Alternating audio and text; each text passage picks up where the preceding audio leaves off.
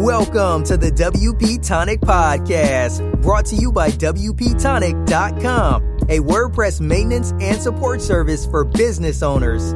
We talk to the leaders in WordPress, business, and online marketing communities, bringing you insights on how to grow your business and achieve success.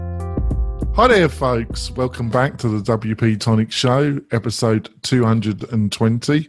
We've got a fantastic guest joining us. He's recently been part of our panel show. Mm-hmm. He's got some great things to say about marketing and his experience in running a boutique agency. That is Jason Marlowe. I'd like to introduce yourself, Jason. Hi. Hold the applause. Please hold the applause. Hi, everyone. I'm Jason Marlowe. I am a WordPress consultant, marketing guy, podcaster. Wear a lot of hats. You certainly do. Before we start, you're probably wondering where my co-host is. No, she hasn't done a rudder. She's just got a terrible cold. Poor old Kim. She really wanted to be part of the show, but she is not well. So give her your thoughts, folks, when you're listening to this, and hopefully she will be better on Friday and will be joining the round table. But she caught one of those horrible colds travelling on a plane, and they are the worst. Yeah. So how to start the conversation? So basically, I think we start because maybe you can give a quick background on how you got involved in your agency and also WordPress. Do you mind that, Jason? Absolutely. So let's rewind 16 or 17 years. And I'm can't be. You don't look old enough, Jason. I'm going to go day by day, so this might run a little long. About 16 or 17 years ago, I was still in high school at the time, but I got really interested in websites and how to build websites, and started out with HTML and CSS specifically. And then when I got to college, I had an internship where I started doing front-end development for a company that built websites with Drupal. And after college, I kept the freelance thing going, and I tried to keep building websites in Drupal. But one of the first things that I realized was that Drupal is really, really hard to pass over to a client, right? So when you pass that over to a client, there's this massive learning curve, and I was having to make tutorial video after tutorial video, and it was a nightmare. I was like, I can't do this. And at the time, WordPress was far more in its infancy, and it was seen specifically as a blogging platform. So I didn't really think anything of it too much. And then a couple years went by, and there was some massive developments in WordPress, and I started getting into that. And WordPress is now my exclusive content management system that I build with. And that's my start with web design and WordPress. Is I started out in a completely different content management system and found WordPress, and I have really no intent to change that in the future. It's very similar to my background, because my first content management system that I utilised was Expression Engine, actually. I never got into Drupal or Joomla. It was Expression, which is I was living in England, and it was had a very large.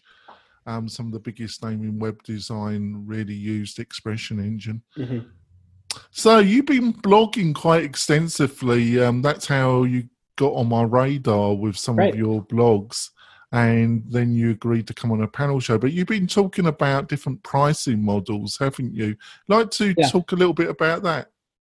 Yeah. So I'm the marketing director for a company, for an insurance agency here in Georgia. But my side hustle for 4 years now has been Market House.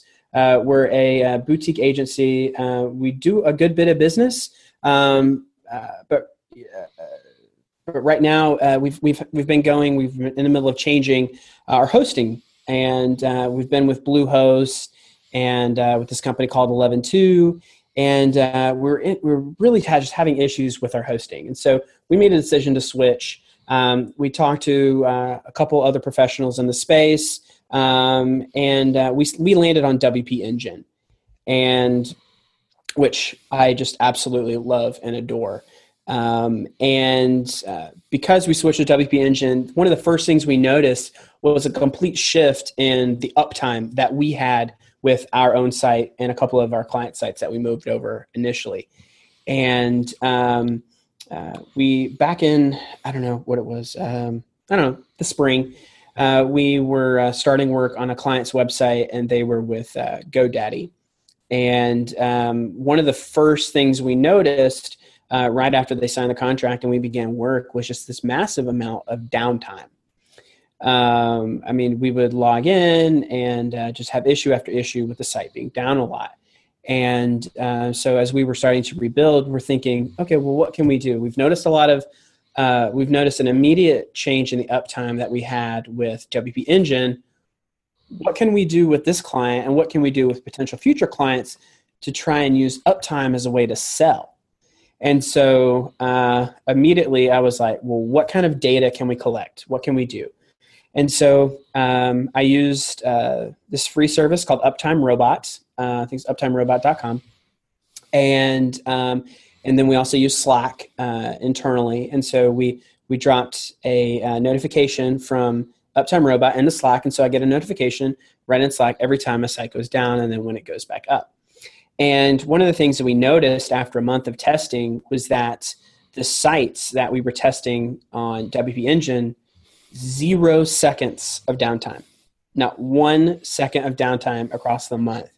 And the client site that we were hopefully trying to eventually sell this website care plan, which is this continual service that we do forever for the length, for the, you know, the life of the site. Their site went down. It was probably 3.5 hours over the course of this month. And, you know, I don't care if it's 3 minutes, that's still an issue, right? I mean, it's going to happen from time to time. But when you have 3.5 minutes where it's these blocks of like half an hour or, you know, I think one of them was like 2 hours that it was down. We noticed an immediate opportunity to try and work this model into what we do. So now every time we get a new customer, we onboard by adding them to Uptime Robot, and we start monitoring that immediately before we even have the conversation of where you're going to host it afterwards. You know, what's the plan for after, you know, for after we build the site. So we actually worked with WP Engine over the last month or so to develop a case study on this, on how to sell add-on services and hosting using Uptime. And I'm sure, Jonathan, we can link to that here in the show notes. Sure. It's super valuable, and we're really excited to do that. But yeah, the concept is to, even when you're prospecting, maybe even before you sell, that you are monitoring that. And say you go out and you find 10 companies that you really want to redesign their site. Immediately stick them on Uptime Robot, set up that Slack integration, and monitor their traffic. I found that if you find a good point of contact and you email them, they're like, "Oh wow, I didn't realize it was down." And you know, it's you're not necessarily selling at that point. You're establishing yourself as somebody who knows what's up, and when they do need you, maybe they're going to look to you. So I definitely think it's Uptime. Selling clients with Uptime is definitely a valuable tool. I think the other thing about in your blog article about a different pricing structure is that a lot of clients think, they say, well, when the website's finished, what they don't realize, it's never finished, is it? Right. No. Yeah, that's another thing that we've been experimenting with is you have two camps, right? So you've got typically what's been like a cheaper model where, I don't know, you spend $99 a month for a website from some guy, and you just pay that for however long. Or you have a upfront cost, like a 50% down. You've got this milestone model where it's 50% down, 20% midway, 30% on completion. And then you try and sell them these add-on services at the end. And I think there's an approach that you can do for kind of that middle ground SMB client where you can sell them like a 2-year website plan where you take the cost of what you would typically charge for the website, for all your maintenance, for your hosting, for whatever it is you do, look at what that spend is typically across 2 years. Break it up month by month, and then after 2 years, you sell them on a website redesign. So we've had some varied success with that. We've got I think 2 or 3 clients on board with that since we've been testing since the spring. So I think it's definitely an interesting model, and I would love to know if anybody else is doing that same thing and kind of their successes, how they're kind of treating that. There is some kind of weirdness with the contract and stuff like that, so so it's definitely still in like alpha testing. But I definitely think it's a model that other web designers and developers can run with, because it's all about, if you do want to make a go of this and you want to have a life, you need to figure out some way to develop a recurring revenue stream. And this is kind of our initial test into that. So that's definitely something you got to work on, because otherwise it's just feast and famine, isn't it? Yes, exactly.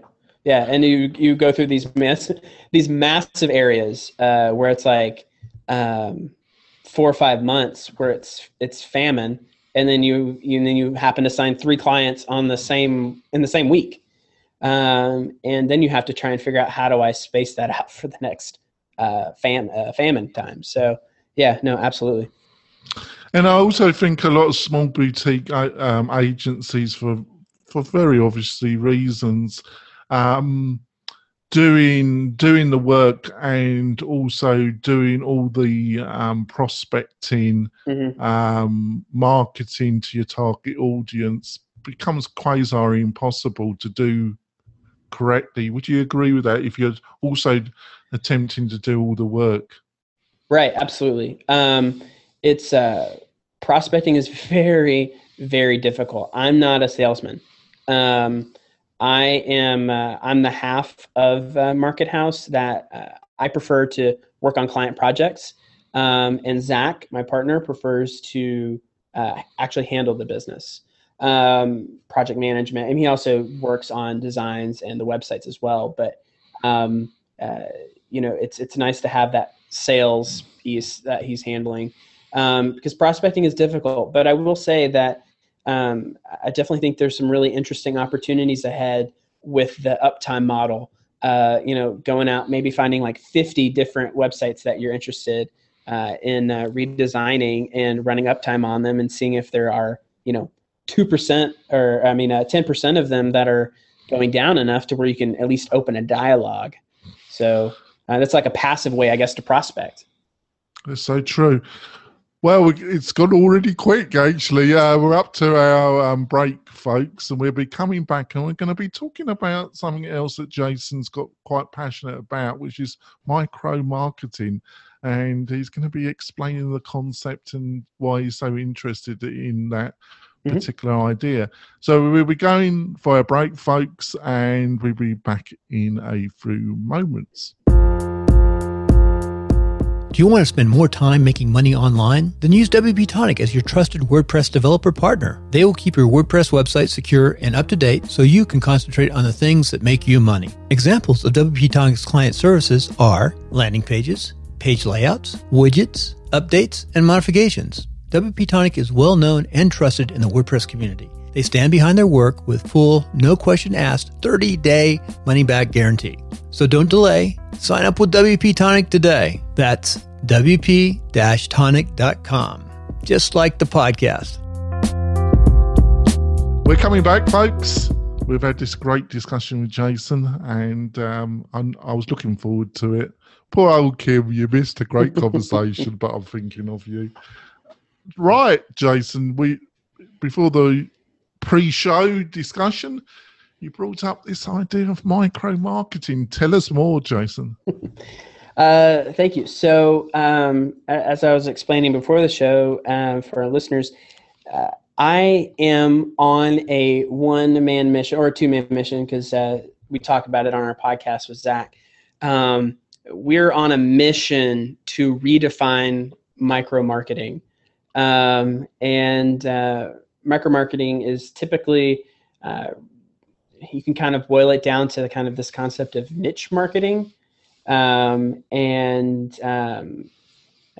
really passionate about trying to go like even further than, you know, this small niche of just like this 10 people, right? Or whatever that niche is. But these concepts of, I believe Google calls them micro moments. So kind of trying to create this all-encompassing concept where with micro marketing, every aspect of the brand is perfectly aligned, no matter where you see it. So whether you get a pair of socks, I have a pair of socks from MailChimp, the email marketing company, and when I put them on and put my feet side by side, it completes their logo. To me, that is a micro moment. That is micro marketing. One of the finest moments of micro marketing. And then you translate it into kind of our world with digital media and websites. Emma, myemma.com is another great example. They're another email marketing company, and their 404 error page is one of the most beautiful, hilarious, brilliant pieces of technology that I've seen on the internet in a really long time. I just stumbled across this page one day, and it kind of sparked this whole concept of micro marketing to me and how we can try and redefine it for this new world. And it's just because how many times, Jonathan, do you hit a 404 error page?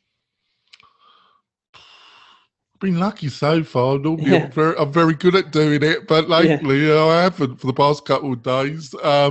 Pretty regularly. Yeah, go on.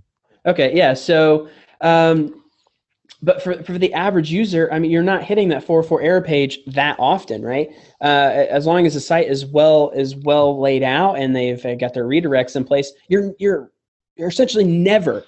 The typical user is never going to experience that page as long as they've done everything right. And the funny thing about Emma is that they do everything right. I was actually looking for the 404 error page.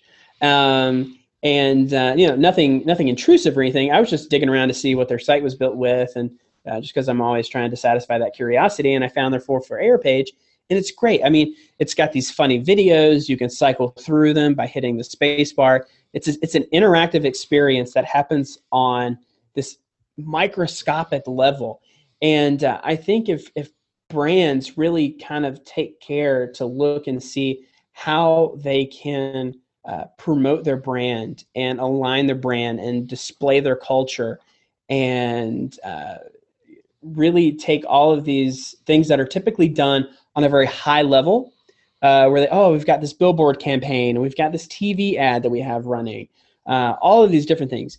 Eventually that's white noise, right? So you're driving down the interstate, you see billboard ads, okay, well, I've seen that ad every day for hair loss. I don't care about that. Or I see this ad on TV, or I see this commercial on YouTube. You know, eventually these are all just gonna, the space is gonna be so saturated with noise that we're going to have to rely on these micro moments where we're connecting with customers individually, one-to-one, to actually promote the brand and really make any kind of traction. So, yeah. I can see where you're coming from, and I do, because it's just the volume of marketing that somebody exposed in North America. You know, there are figures, and they're just mind-numbing, weren't they? The amount of marketing that somebody at a very early age in North America, mm-hmm. how much they're exposed to it, and they must in the end filter, mustn't they? Because otherwise, you just go bonkers, wouldn't you? Right. Yeah. I mean. Jonathan, have you ever seen the movie Minority Report? Yes. Okay, one of my favorite ideas of this to illustrate this concept is when Tom Cruise's character is on the run, and he ducks into a mall, and he's walking through the mall, and every ad is specifically targeted to him. Like he's hearing what the ads are. It's talking to him specifically. And as long with every other user in this space, the ads are talking to them specifically. And not that we're necessarily going to be living in the world of Minority Report in 10 years, but I really think that level of micro marketing is a reality that will soon have to be in the space because it's so heavily saturated. I mean, I'm feeling lately kind of jaded with social media marketing. That used to be what I hung my hat on for a long time. And I learned a lot within the Facebook space and Facebook advertising, and I made a lot of waves. But I'm starting to realize day after day that there's so much noise. There's so much noise that unless you're laser targeted and you have a good budget, it's just that. It's just noise. So that's where the concept of micromarketing comes in to kind of step in and replace that on different levels within the company. Yeah, another thing on your blog that you've been discussing, and it's something that occasionally I've spoken about, is that you hear on a lot in the WordPress community and from web professionals, when especially developers, they say, "Well, it's only a marketing site, right? Mm-hmm. Yeah. It's only a brochure." That's what they say. They say it's a brochure site. Mm-hmm. But I actually think I wouldn't use that term anyway, but let's say marketing, let's say brochure, having a site that actually gets a return on investment, actually does something, actually at some stage of the selling process makes a new client decide to outreach and contact that company, mm-hmm. do something. Right. It's extremely difficult, isn't it? Yeah. And where do you think all this has come from?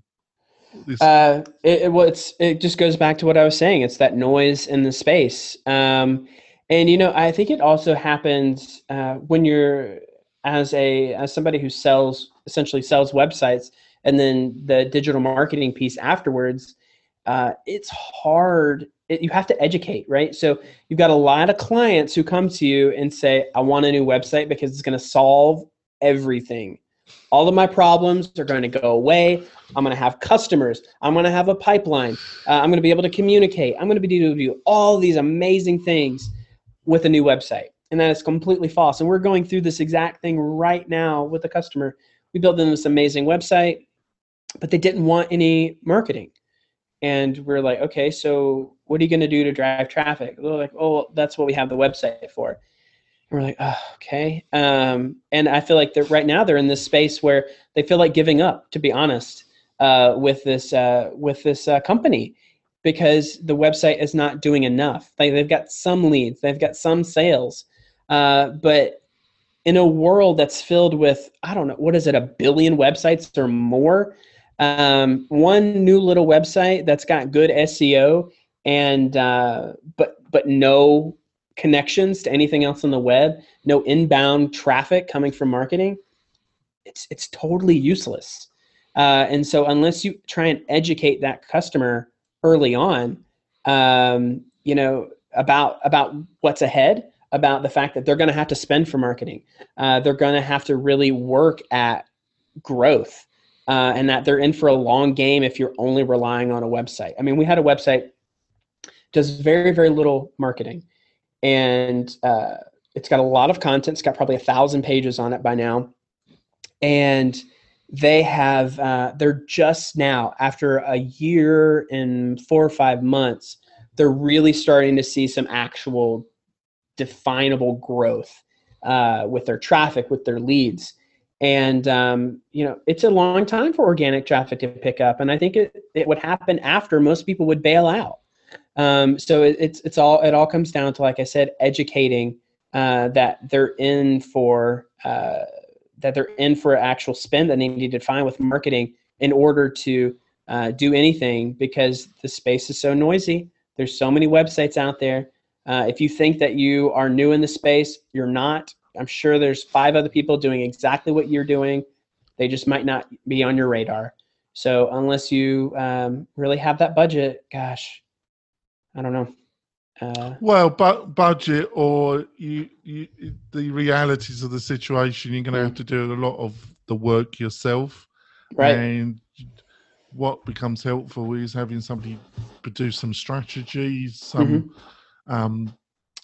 pathway that if you keep doing this particular thing, you should get this outcome. Right. So, I mean, it's possible. I mean, it's like with social media, unless you are consistent and dedicated, you might as well not even pick up the computer to start typing because you have to constantly hit it over and over and over again. You have to constantly provide value and growth. And so I just, it's like I said, it's about setting expectations for what the client's into, because a shiny new website is just that. It's just shiny and new, and eventually it's the shiny's gonna wear off, and you're gonna feel real jaded unless you're in for the long run to put in the work, put in the hours. But there is a payoff in the end. There is a payoff when you start to see the leads coming in, and you're closing sales, and people are using your live chat, and people are using your contact forms to get in touch with you, and you see that traffic rise. So there is a payoff, but you have to set the expectations early on. I actually wrote plugging a bit of my own content, but it is totally linked. I think that's allowable. It's your show, right? Yeah, it is actually. I wrote a very extensive blog post, the complete guide to customer acquisition, and went in all the things I've learned over the past couple of years about getting new customers and the process of getting them. So it's pretty in depth, because I do think, I do feel that there is some misinformation put out there around email marketing, about social media, and I understand why it's said, but that's why I wrote this post. And I did my SEO research as well, Jason. So I think the time's gone quick, actually, folks. And we're going to wrap up the podcast part of the show. We're going to continue the discussion for about 10, 15 minutes. And you'll be able to see that on the website with the full transcript of our discussion and with the links that we've discussed. Plus, the discussion will be on the YouTube channel. Please subscribe to that. That really helps. So, Jason, how can people get hold of you and learn more about you and your company and what you've been up to? So you can check us out you can check me out a couple different ways. You can find me at jasonmarlowe.com. That's M-A-R-L-O-W-E. And the same handle on Twitter, Jason Marlowe. As I mentioned before, our company is called Market House. It's mkt.house online. And you can check me out on my podcast at Lunch Break MKT or lunchbreakmarketing.com. Yeah, the podcast is fantastic, folks. Do go and listen to it. Jason and his partner bring up some fantastic thoughts and discussion points. How to get hold of me, folks, and the show? That's really quite easy. You can get hold of me on Twitter at Jonathan Denwood. I kind of like spend a bit of time every day retweeting stuff and then just reposting from the archive the 240 shows that I've done. You find that. Go to the WP Tonic Facebook page. There's some good content on there. Or you can email me, Jonathan at WP-Tonic.com. And I do answer my email, not the same day probably, but if you've got a question or you want something, some advice, I'm there to help out. And like what Jason says on his own contact page, facts. What is that? I thought that, no, you don't use that. You use something much more witty, don't you? As your comment about vaccine, don't you? That brought a smile to my face. Well, folks, I think it's been a fantastic conversation. Please go, like I say, to the website, go to the YouTube channel, and you be able to hear a bit more of this conversation after we've finished the audio. And just to wrap up, if you can go to iTunes and give us a review. I know if you're on a PC, it's a total pain in the posterior, but if you can, if you're getting value from the show, it really does help the show. And we're moving back up the rankings. We're getting more and more people listening to the show. And hopefully Kim, my co-host, will be a lot better and will be joining us next Wednesday. We'll see you next week, folks. Bye. Thanks for listening to WP Tonic, the podcast that gives you a spoonful of WordPress medicine twice a week.